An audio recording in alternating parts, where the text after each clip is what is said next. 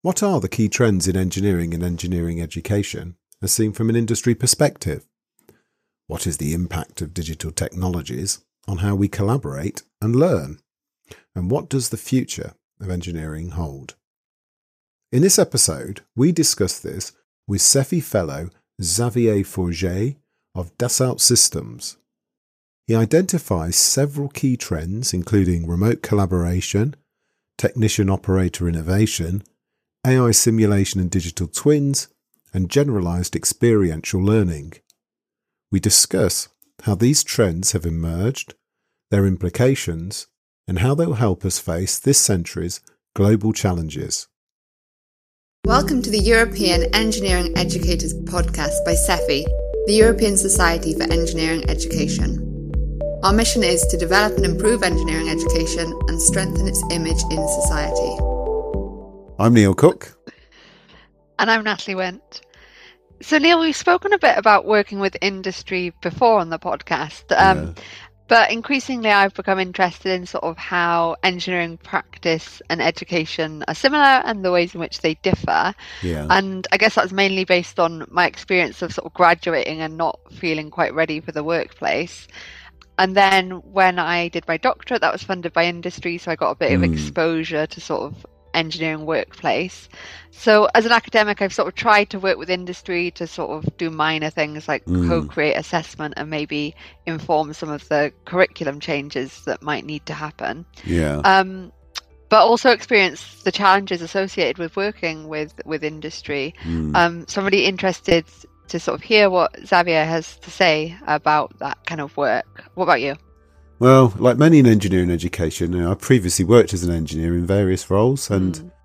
despite our aim to kind of make industry-ready graduates through challenge-based learning and what have you, um, academia and its learning environment, I think, is utterly different yeah. to what engineers do and experience in industry. Yeah, they're completely different worlds.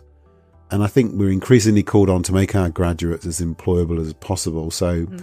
I'm really looking forward to hearing about Xavier's insights of bridging these two worlds and those trends that he's identified. So, Xavier, welcome and thank you very much for joining us. Hello, Natalie. Hello, Neil. So, Xavier graduated as an industrial engineer and started his career at the French Embassy in Austria. He spent several years developing new digital processes to enhance collective innovation in the automotive industry.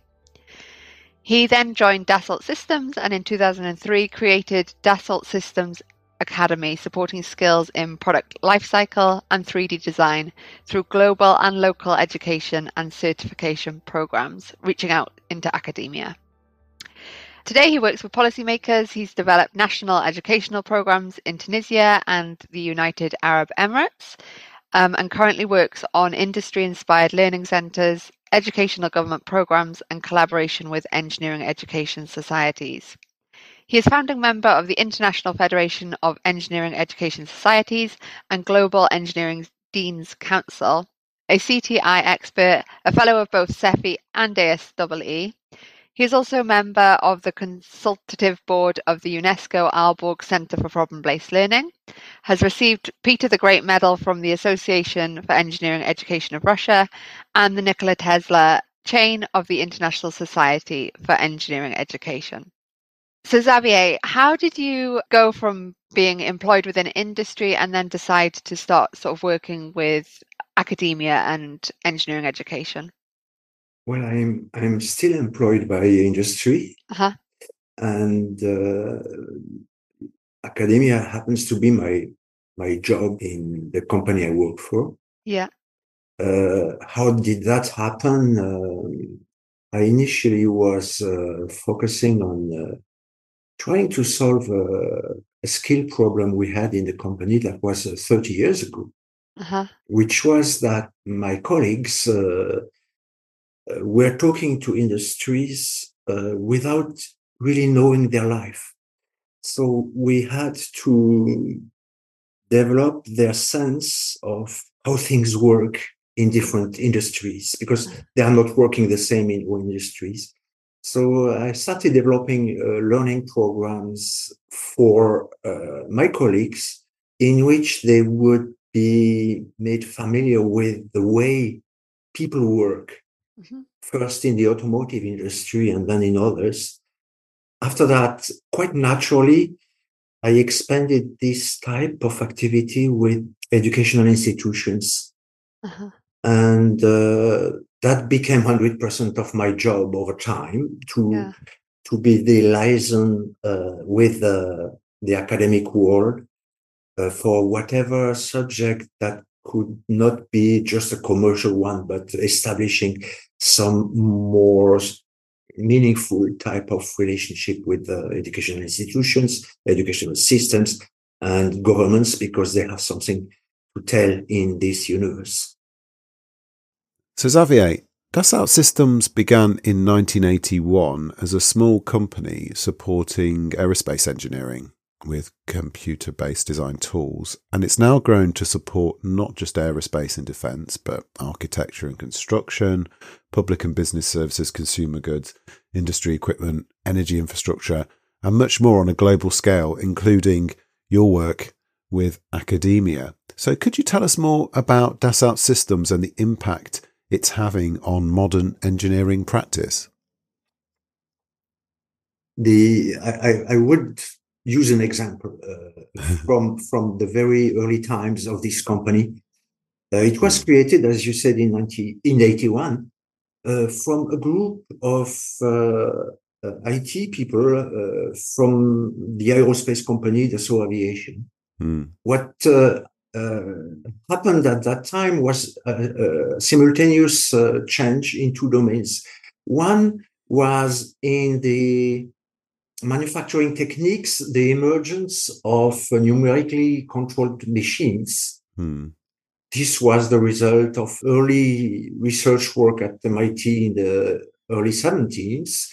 Mm-hmm. And the second uh, big change was that there were tools for engineers that could uh, replace the drawing boards by uh, creating representations of products of things hmm. uh, the same way we did uh, on the old good old drawing boards in two dimensions. Yeah.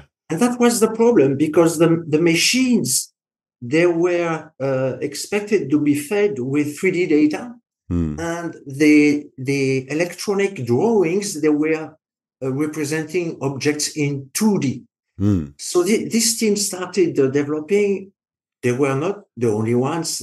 Others did that also in other places, but they started developing uh, computer tools to generate 3D uh, computer representations of uh, real objects. Mm.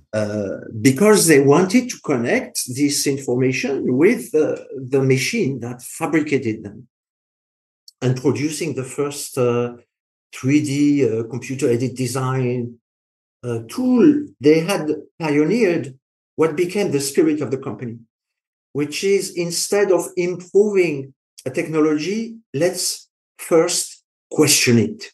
Mm.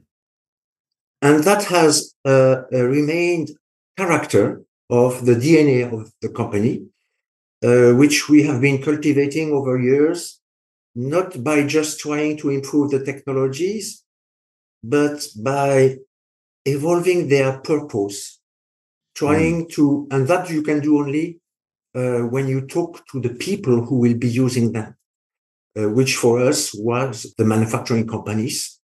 Uh, among them, there were giants that were investing a lot of effort in asking themselves uh, these fundamental questions, such as uh, Boeing, BMW, Honda, uh, right from the early stages of this company's life, we had that chance of being connected worldwide with mm.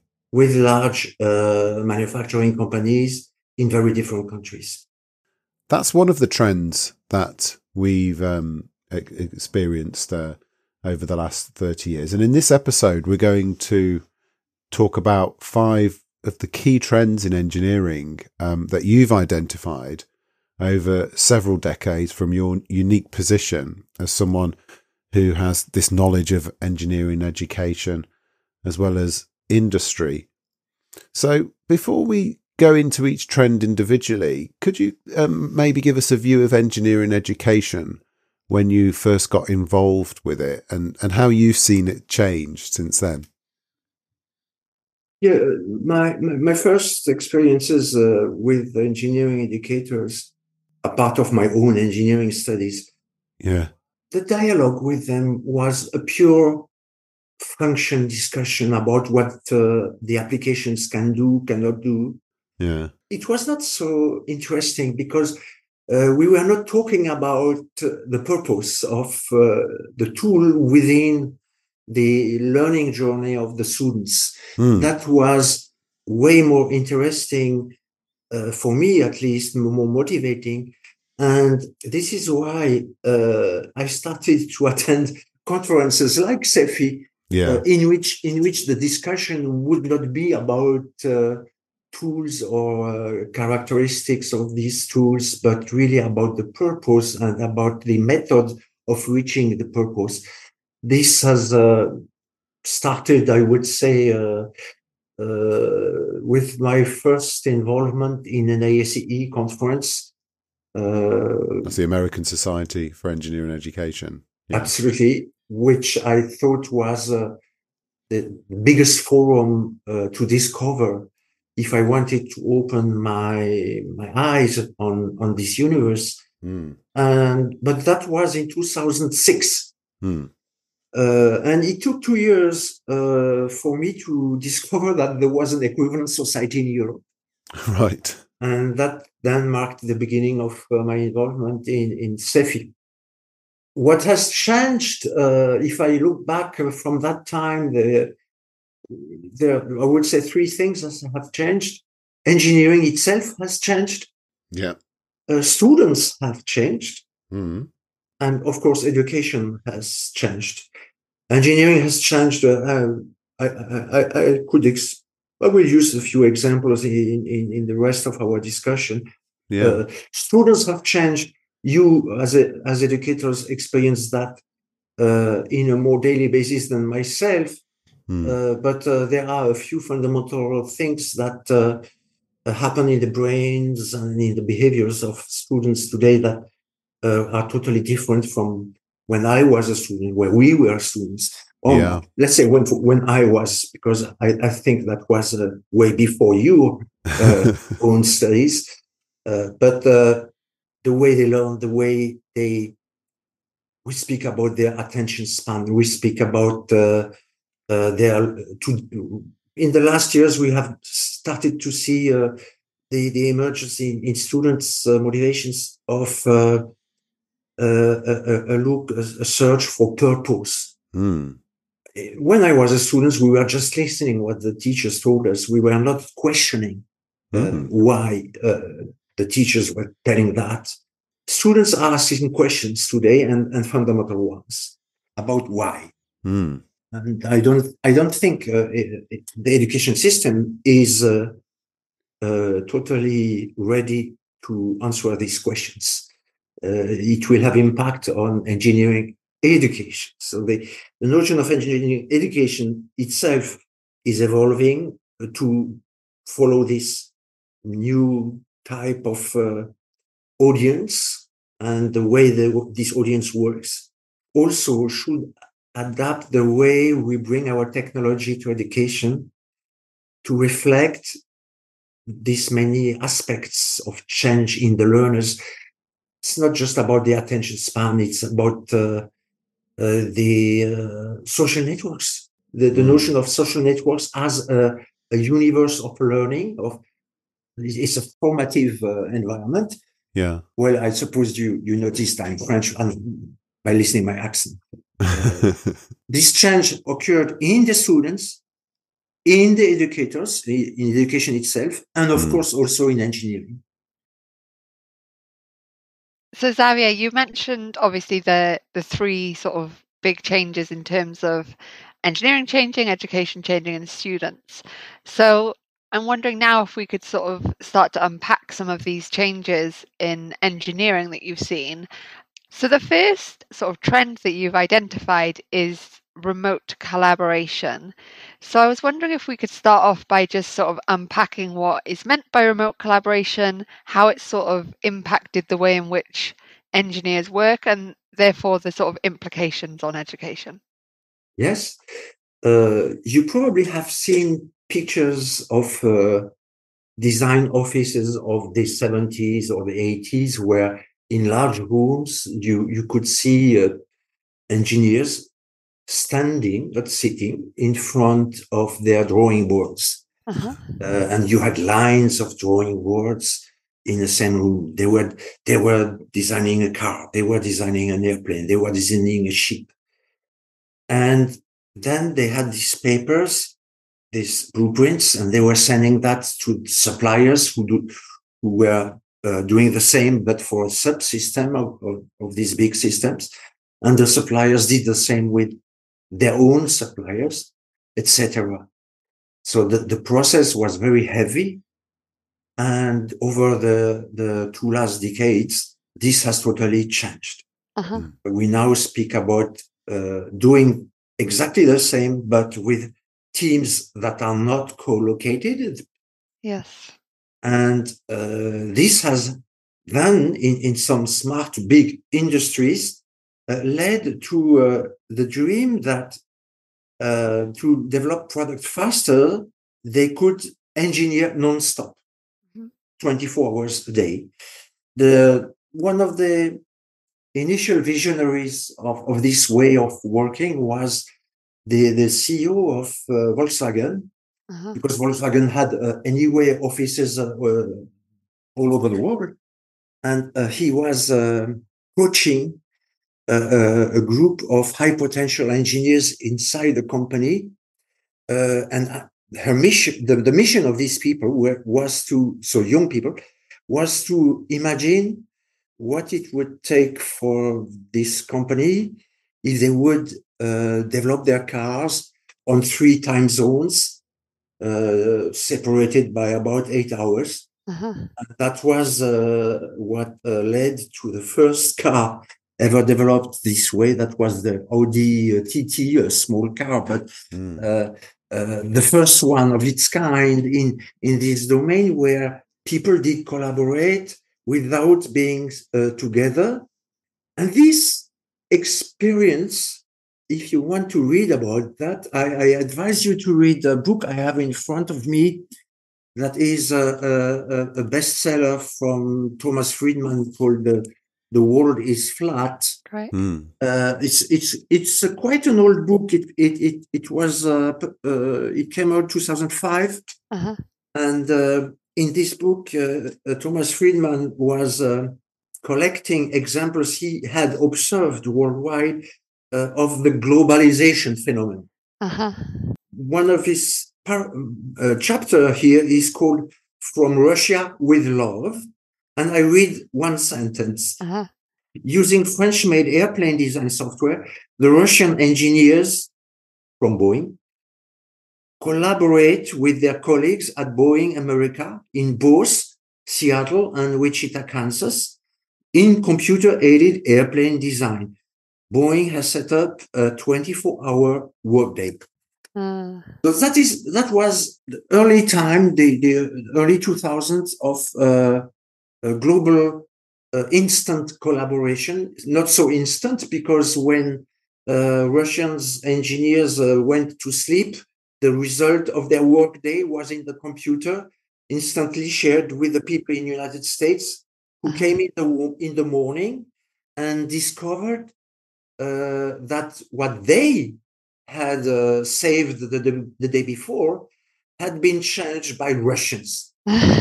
yeah, and the, you, you have then to put yourself in the uh, brain of people who see their work changed from the day before by someone yeah. else uh-huh. they will never meet. Yeah. This, this uh, for me was a, a, a fundamental uh, example of uh, how a new computer-enabled practice cannot be successful without developing the soft skills in the people who will have to exercise it. Yeah. What does it take? Imagine uh, this process requires you to accept changes that you did not decide by people who do, you do not know Mhm. and will never meet with, Yeah. uh, who sleep when you work, who, of course, uh, do not speak the same language except bad English. Yeah. Which is a, a kind of uh, the, there are two Esperanto. One, you have we have bad English, and we have uh, digital uh, representations as the Esperantos of uh, global engineers. So imagine you are in this situation. This requires a mental attitude Yeah. that needs to be trained. Uh-huh. And it's a challenge in educational institutions to uh, create the experiential situations by which students would feel what it takes when you are in such a situation. Yeah. Uh, you have to mimic such a situation if you have no partner at, on, on three or two other uh, time zones. Uh-huh. So this is uh, uh, remote collaboration has many other implications, but I wanted through that example to uh, have you feel that uh, the ramification of digitally enabled technique are not just in the procedural uh, methods of work, but also in the mental uh, dispositions, the, the the mindset of people, and that is called soft skills. Yeah. That deserves to be a, a, a subject of learning. And have you seen um, any sort of places within engineering education where they've done that effectively, as in maybe replicated Yes. um, that process? Yes, you can imagine that uh, being uh, being obsessed by this um type of situation, Yeah. I had promoted uh, uh, project activities in educational institutions Mhm. uh, that would uh, provide students with those conditions. And uh, since uh, about 15 years now, uh, we have uh, witnessed uh, such experience up to a large, very large scale. I remember one on 23 time zones, uh, almost impossible to reach ex- ex- for a company, but that is possible for universities because you have them uh, spread across the globe. Yeah. The, uh, the, the languages were, the, the native languages were oh, 15 different lang- languages. Uh-huh. So that was a huge project uh, of which, and, and the subject was uh, uh, engineering the the digital farm. What is the farm of the future? Uh, using different techniques, mobilizing different disciplines. Yes, because as a project, uh, it it was also multidisciplinary. It was not single disciplinary as it is in real life. So uh, to the complexity of uh, of having people spread across the planet, uh, you had to add the complexity of having uh, many different disciplines involved in these projects. Yeah. There is a, a- another collaborative practice that had been pioneered by Bombardier in uh, in Canada that was called uh, engineering in context because you are never working in isolation and the idea was to uh, provide everyone an instant view of uh, where do we stand. Uh, if if I have to design uh, the let's say a cable in an airplane, Uh-huh. uh, I need to know uh, how it will be fixed on the airplane, and for that I need to see uh, the geometry of the airplane. And this cable is going from from the cockpit to the tail. So I need a big geometry of the almost the entire airplane if I want to design my cable in the context of the of the mechanical structure of the airplane. So that means this happens at a time where nothing is finalized yet. I start designing my cable at the same time the people who design the structure of the airplane start to design this structure. They, they are not finished and I have to start and I depend on them. So they, here we discovered another dimension of uh, collaborative work, which is that engineers in a collective effort, in a collective project, have to develop two very bizarre skills. One is to unlearn their natural tendency to show their results when they are ready. Uh-huh. And you can imagine in this situation, you have to, to share your unfinished work Yes. so that others can at least start their own share of this work. Uh-huh. And the second, second, uh, second thing is, uh, classic engineers did not like is uh, uh, working based on unstable specifications. Hmm. Right. Because I, I am to put my cable along this uh, airplane body or structure, and this structure is still changing every day. Yeah. So should I wait for it to be finished to start my own part of, of, of the design activity? No, you can, I must be ready to take the risk uh, of uh, driving my own work with uh, unstable specification.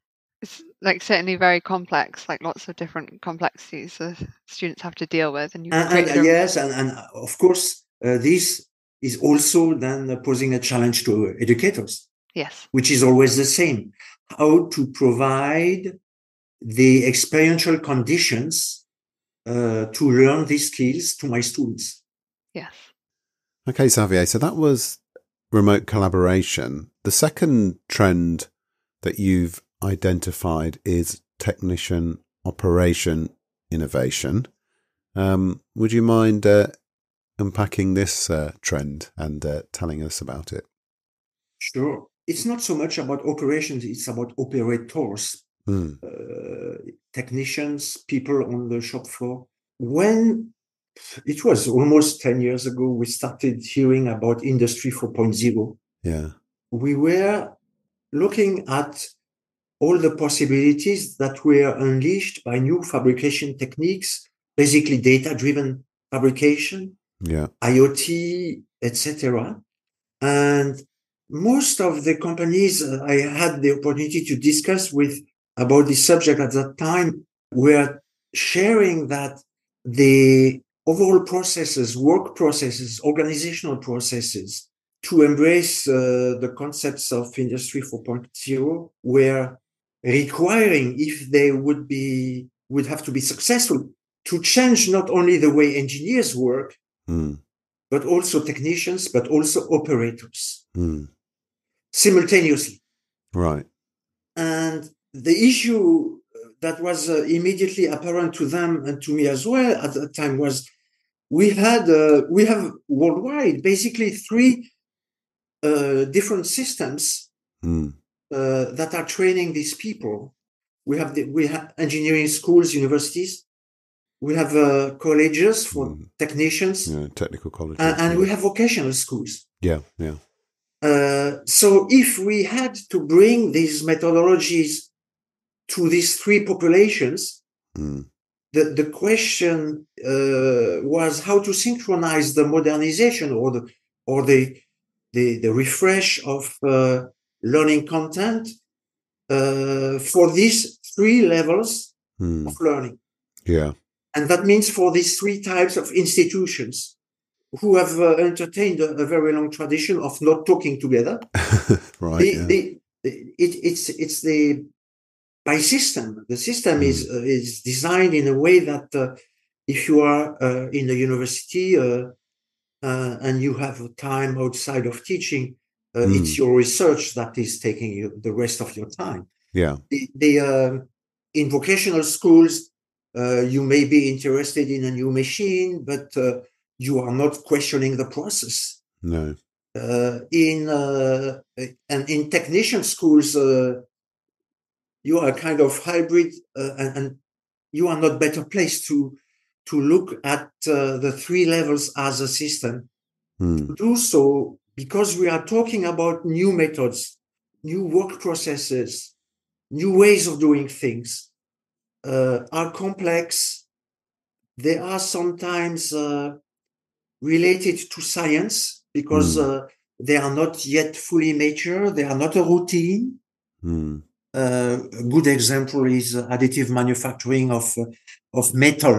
Yeah. Uh, it- it's not mature yet. The, the uh, a lot of research is still uh, necessary to make it a routine. Hmm. the question again was how, for me as an employer, not me, my, Xavier Fouger, but uh, one of the people I was talking to, I should at the same time change the the knowledge of my engineers, my technicians, and my workers. Hmm. And they should align their, their ways of working on a new methodology that is not yet finally invented. It's still so who has the responsibility of designing both the, the learning of engineers and the method itself? That would be more with universities. Hmm. That the places where you you you can combine innovation in new ways of doing things and teaching and, and, and preparing people to operate them in professional lives. Hmm. But no one is doing that for technicians. No one is doing that for uh, workers in vocational Mm. schools. Hmm. So uh, this is a, a, profound uh, complexity of our systems Yeah. that uh, can be overcome. And here uh, I see more and more attempts to uh, uh, concurrently re-engineer uh, educational content to align it with a new method at the three levels by forcing uh, the involvement of uh, educators of the three levels Hmm. And researchers from uh, universities. Hmm. This is uh, particularly true. And here I'm, I'm, I'm French. So in France, uh, they have put a, a, a system that I like, which is uh, a financial encouragement from the government to uh, create uh, systematic uh, clusters focused on one industry sector Hmm. and in which you the, the government funds the work of consortia. Consortia composed of uh, higher education, technician training organization, continuing education, vocational Mm. training, Yeah. employers, industry federations, and all these uh, work. These stakeholders work together in creating uh, uh, the continuum of learning. Hmm. So this is just an example. There are many such examples that are real, uh, relevant for different industries. Yeah. This, but it's not natural. We are. This is a No. attempts, necessary attempt, to go against uh, the established uh, established uh, silo structures between the three levels of education. Yeah. So from your answer, I'm, I'm envisaging this idea of an engineer, a technician, an operator as like steps, and you're you're, you're sort of saying we these steps are not always very uh, helpful, and there there is this continuum. We need more of a continuum between yes, these. exactly. It's a slope. Yes.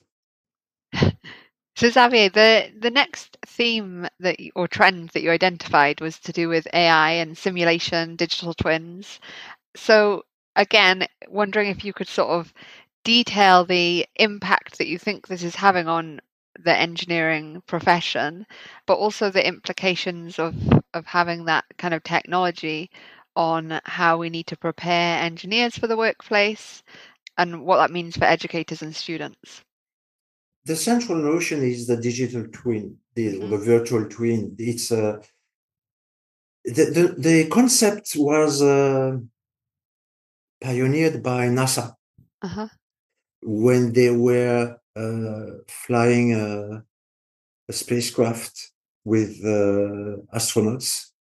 They always had uh, a copy Yeah. uh, of that aircraft on the ground so that uh, uh, in case something happens in space, an, an incident, hmm then they could reproduce it uh, on the ground copy Yeah. and uh, try to solve it there Uh-huh. by involving uh, uh, the, the right engineers, people who know how the thing is working. Yeah. And uh, for them to invent a solution to that and and tell the astronauts what they should do to solve the solution. This you can quite well see in Apollo 13, the movie. Uh-huh. They are uh, doing exactly that because that's what happened in the reality.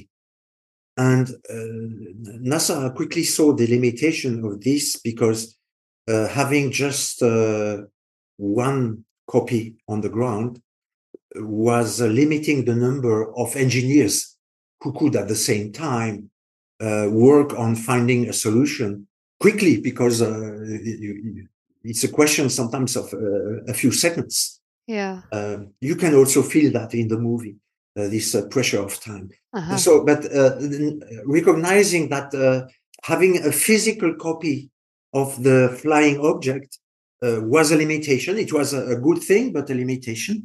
Yeah. And to uh, to enable uh, more engineers on the ground to access the replica, they formulated the, the notion of a digital twin, which is having exactly the same, but in a in a computer representation.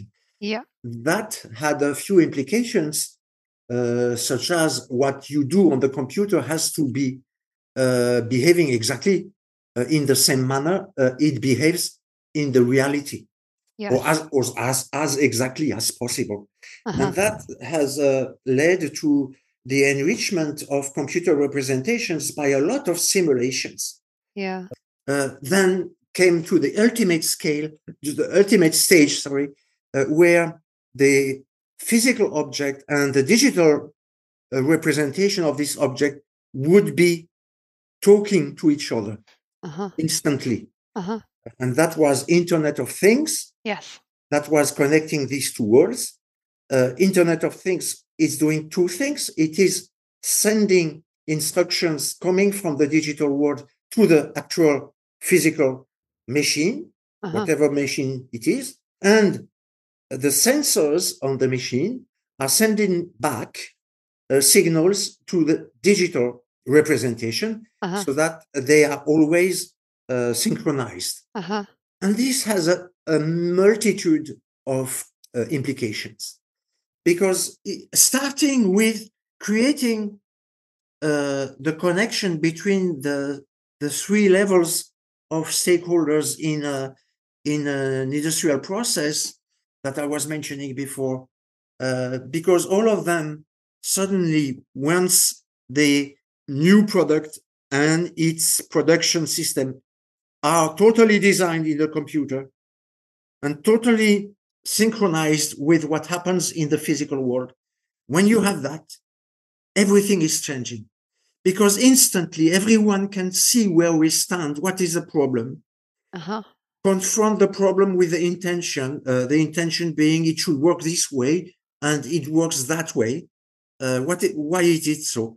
you have the worker, the technician, the, the engineers at the same time have access to the digital representation and to the physical one where the workers are instantly mm-hmm. so when the problem occurs if if there is a problem yeah and can react as a team instantly yes so that means the, the, the virtual twin is a, a digital object that can be used by engineers, by technicians, and by operators in their daily life.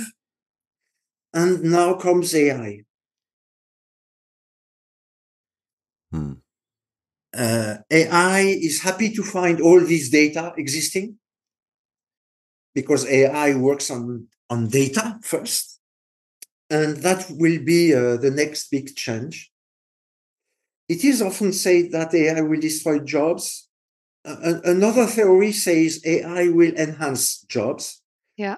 We, we tend to believe in that uh, because we have a vision of uh, the evolution of the uh, economic sector that is that um, all professions have the, prof- the potential to be elevated.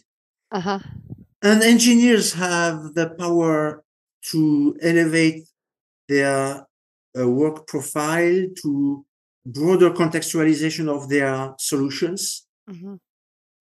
to uh, entrepreneurship, to uh, uh, looking at the business side of the technical problem, to be looking at the environmental side of the business mm system.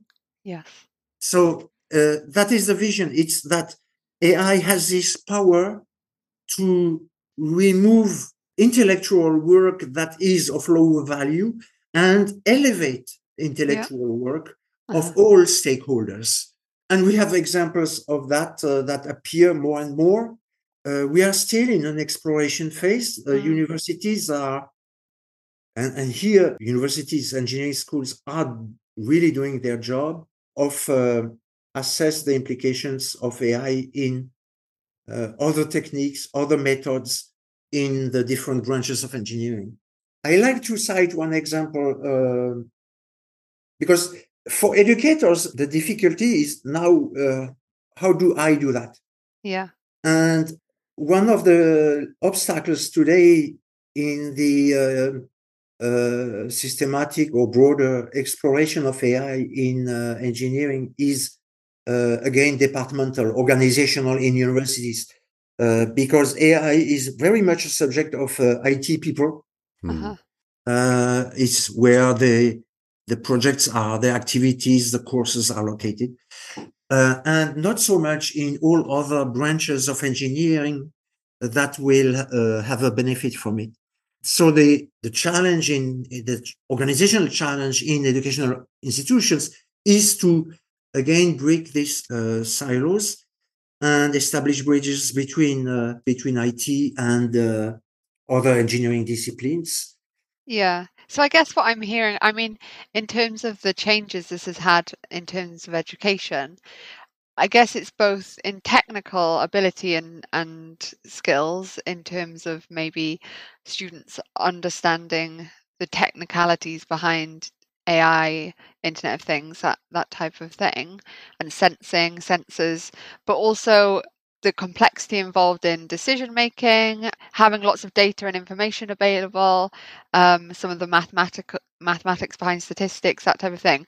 But then also this ability to work across disciplines and that more of those mm. those types of social skills that you you mentioned before. Uh, absolutely, the uh, yeah. it's um, this is why I am such a fan of uh, problem based learning and similar uh, approaches because they enable two things. They enable the, the overlapping of disciplines during the same learning time. Yeah. And they enable the uh, experiential combination of the uh, scientific and the soft skills. Sure. Yeah. Yeah. Uh, during the same second, it, it it's it's it's really a, a time overlap because yeah. uh, nothing nothing is is more frustrating than hearing uh, the sentence uh, the curriculum is packed. Yes. Uh, it's a sentence uh, that uh, as uh, an educator you may pronounce because and often you cannot change that situation. So it's really a sentence for those who model the education one the education system as an entire system, but also the educational institution. So it's it's a sentence uh, that reflects uh, a call to action for the deans. It's a call to action for the leadership of universities. It's a call to action for the people who regulate the well the accreditation. Sure. But it's a reality. I'm, I'm not telling. Uh, I don't believe you when you tell me the curriculum is packed. The, but we need to unpack it, unpack it, and this is a collective effort uh, between uh, many many stakeholders, and I think industry has a lot to uh, how to say to to do together with the leadership of I mean not necessarily the leadership people who model the educational system, and a part of the leadership, uh, a part of the big system above it. Uh, there is one instrument that can do that. It's research, uh-huh. because research is uh, the formulation often, not always, but often the formulation of uh, uh, decisions that should be made at a, a more systemic level. Sure. So yes, soft skills combined with high skills and multidisciplinary. Uh-huh. These are the implications. If we if if we are going to see more collaboration around digital models in in higher education and, and students learning how to do that collaboration, um, speaking uh, a common language, a common modeling languages, um, that necessitates open standards. What's your experience of um, the standardization of this digital Esperanto? Because many companies will speak a digital language, but it's it's quite proprietary. What, what's your view on on that open open nature of standards? The uh, standards exist uh, that are not related necessarily to uh, digital representations. Uh, the, the, the, we have the classical engineering design that is compliant to standard, ISO, uh, DIN, whatever. Yeah.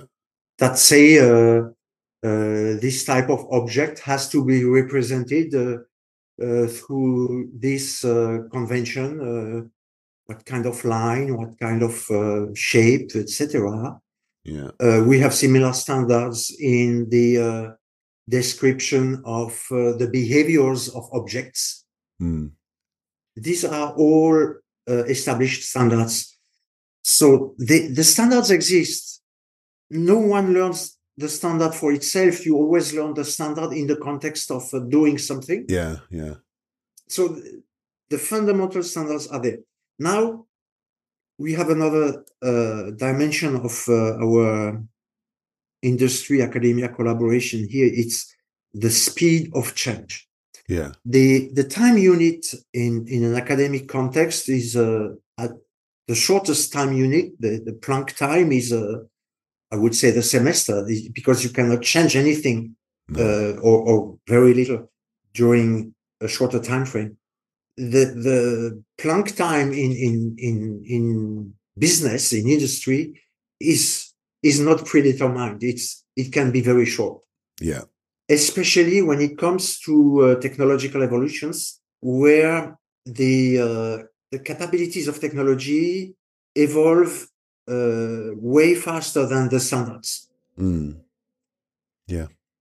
It's an issue if you if you are in the mood of I am an educator and I take the situation as frozen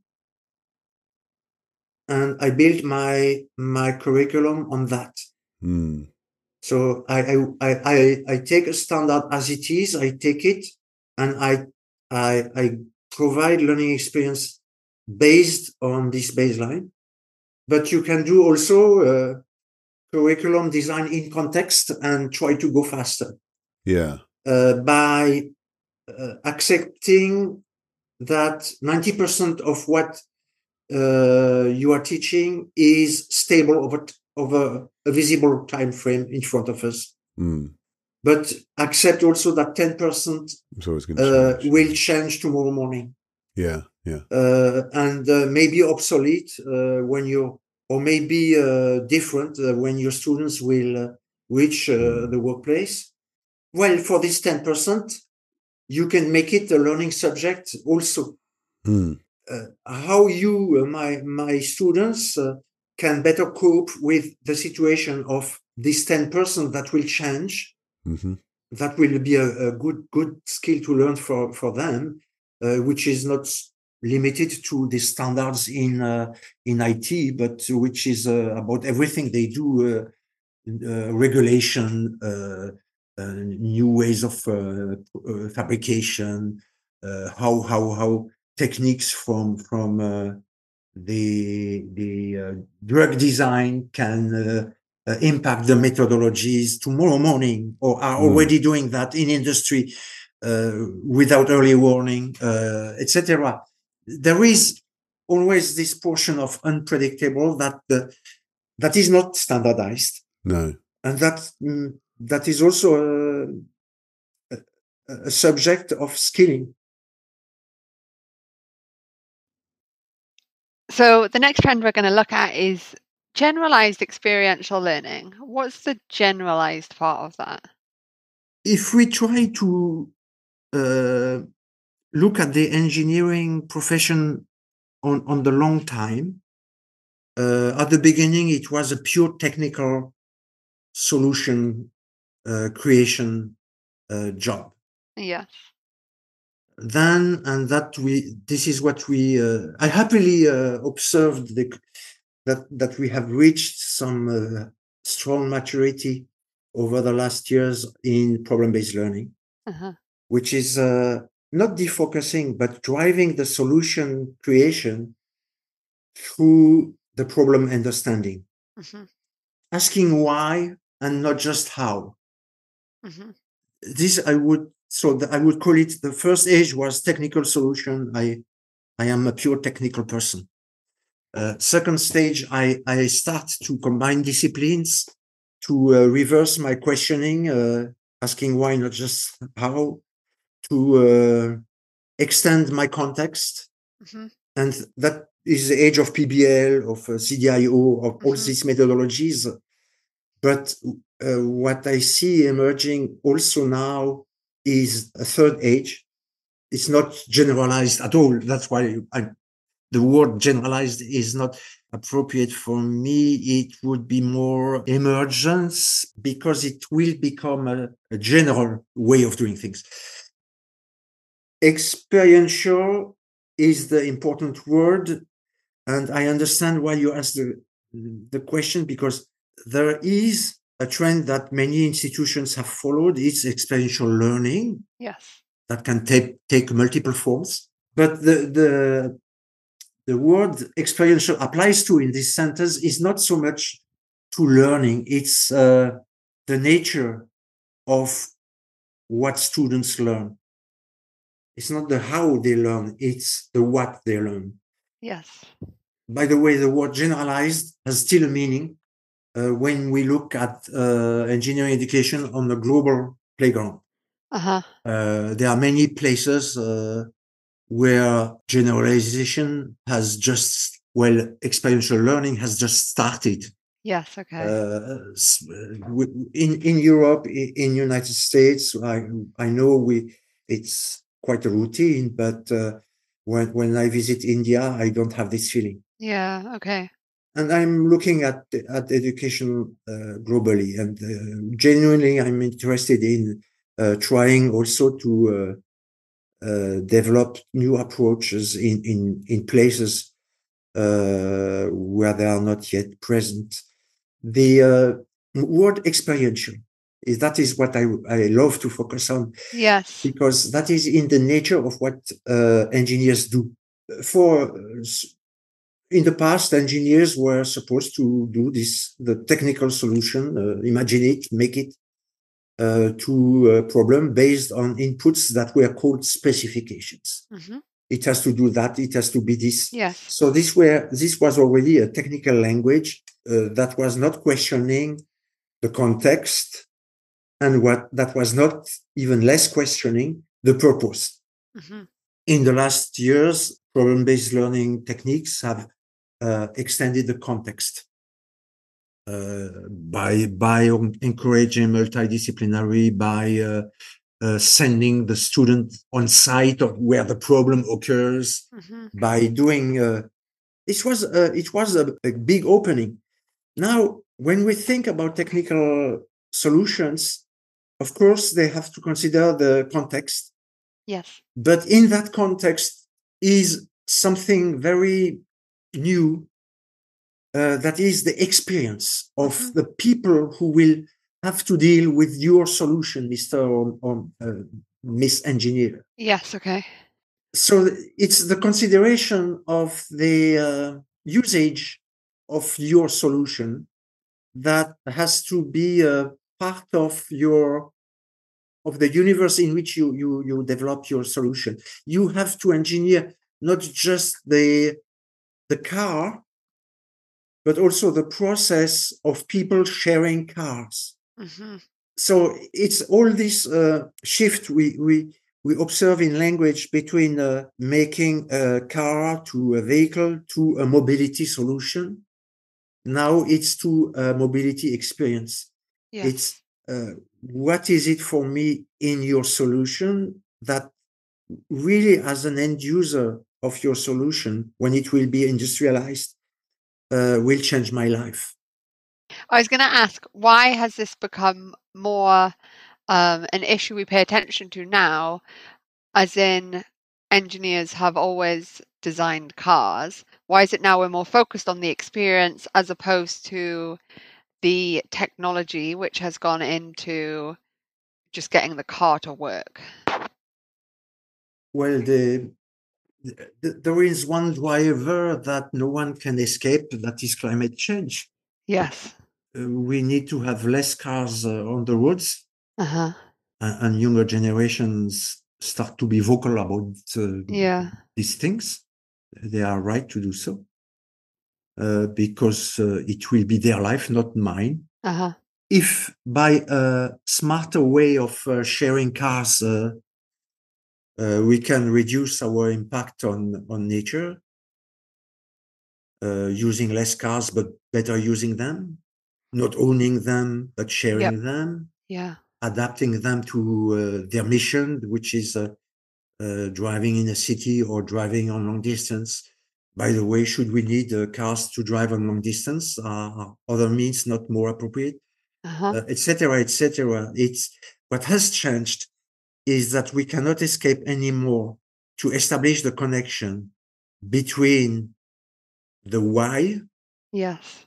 and the how. Uh-huh. we uh-huh. could we could work in disconnect for a long time and there are still many economic players industry players uh, who who works this way Mm. uh, I, I work uh, if you manufacture uh, gadgets uh, in china hmm uh, you may not be asking uh, uh, yourself the purpose of this work Yeah. in the in the context of climate change Yes.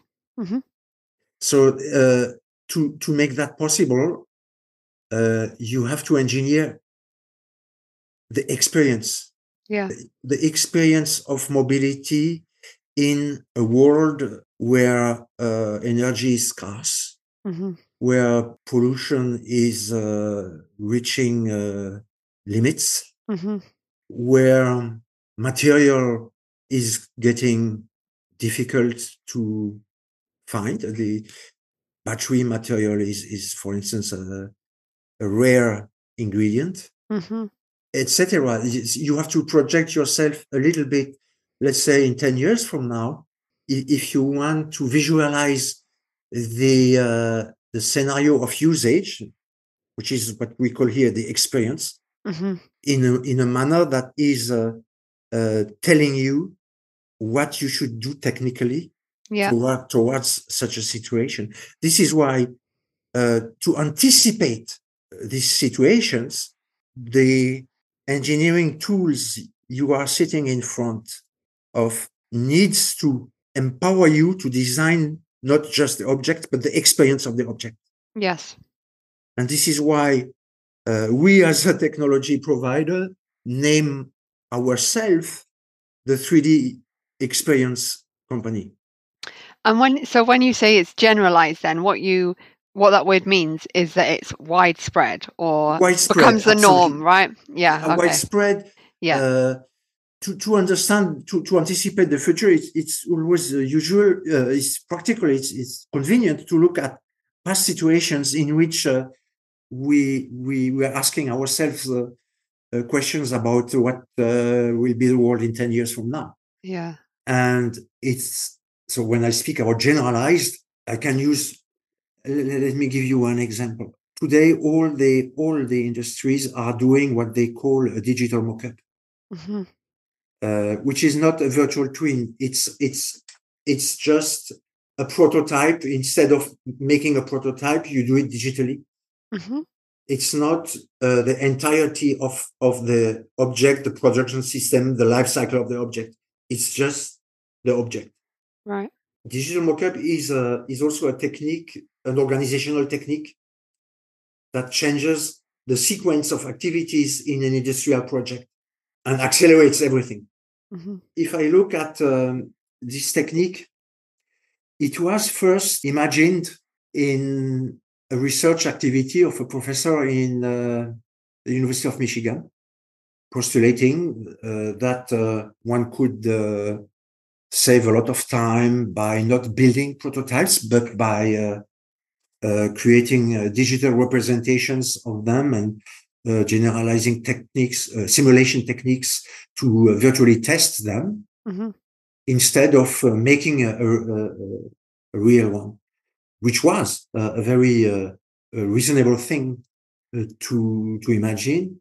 And it took a few years until the first companies started to uh, to work this way, mm-hmm. uh, creating a digital representation of the prototype and testing the digital instead of the real thing, uh, saving time by, by doing so.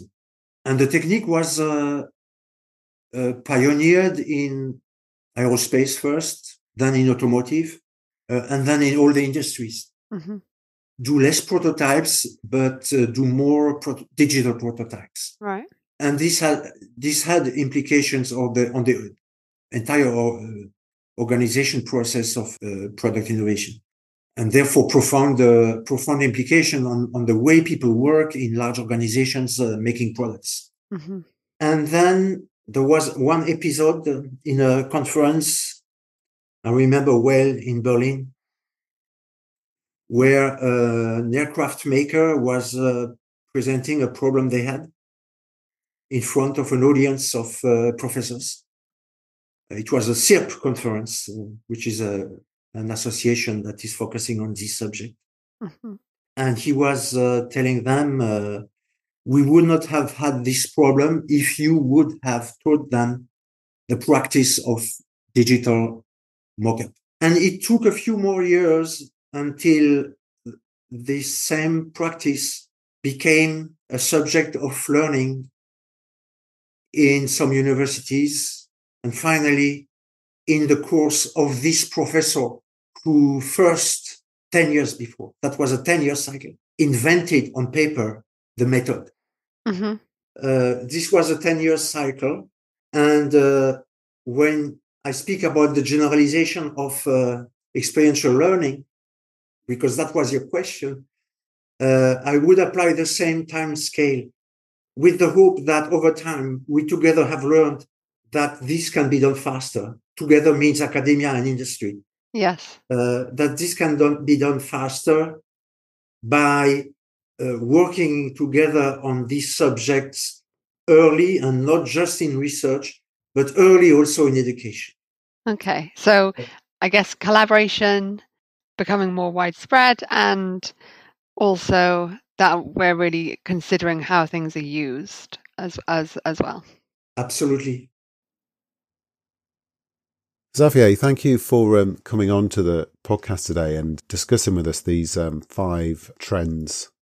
We always uh, finish the podcast just by asking our guests to give us um, one last piece of advice or takeaway this is a challenging part of uh, this discussion, but let's take it. I think when we speak about working together across academia and industry, and we have the common aim to advance it, to improve it, to make it more relevant for uh, everyone. Mm-hmm. But we struggle to, we, we don't feel we do that in an optimal manner. Mm-hmm. You don't feel, industry doesn't feel. No. That. So let's forget those who blame each other because this is not generating any any solution. Uh, if I if I would be uh, uh, looking at the steps that are most needed needed, it's to uh, more include so, so to, to be systematic systemic also in the way we approach this issue. Mm-hmm. And being systemic means include the stakeholders we usually forget, which are government, yeah, which are funding agencies. Mm-hmm. I am optimistic that this can be done because we have examples. You have examples. Everyone yeah. has examples, but it's not uh, if you look, for instance, at the innovation, educational innovation funding, it's always the result of a call for proposal that comes from somewhere, an agency, uh, probably aligned with the policy, Mhm. but it never comes, well, rarely comes from the bottom, where a combination of industry and academia would uh, advance uh, a subject toward the policymakers.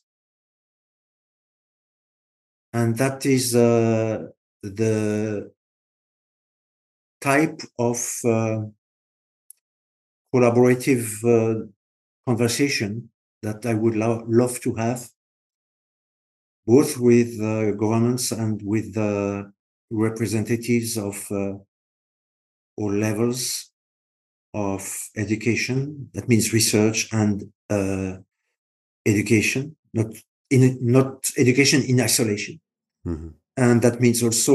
Uh, uh, educators for all three levels I was mentioning before the the system of uh, stakeholders, operators, technicians, engineers, to make it simple. Because only so will we um, uh, progress in uh, defining the education uh, model that will best cope with the challenges we have in front of us as a planet. Xavier, thank you for joining us today. It was my uh, pleasure. Uh, I loved the conversation. So, Natalie, that was an interesting conversation. And I thought it was good to have an industry perspective. What did you uh, take away from that discussion? Yeah, I think you're definitely right. It's quite unusual that we speak to someone who has got a lot of experience in both academia and industry and really understands both sides of that, and someone who's seen as many changes um, as we sort of discussed. And I guess what struck me was that although a lot of these changes are very technologically based, so, you know, we saw that now teams are collaborating across the globe Yeah. um, and have to sort of engage in that a lot more. Um, use of AI and things like that.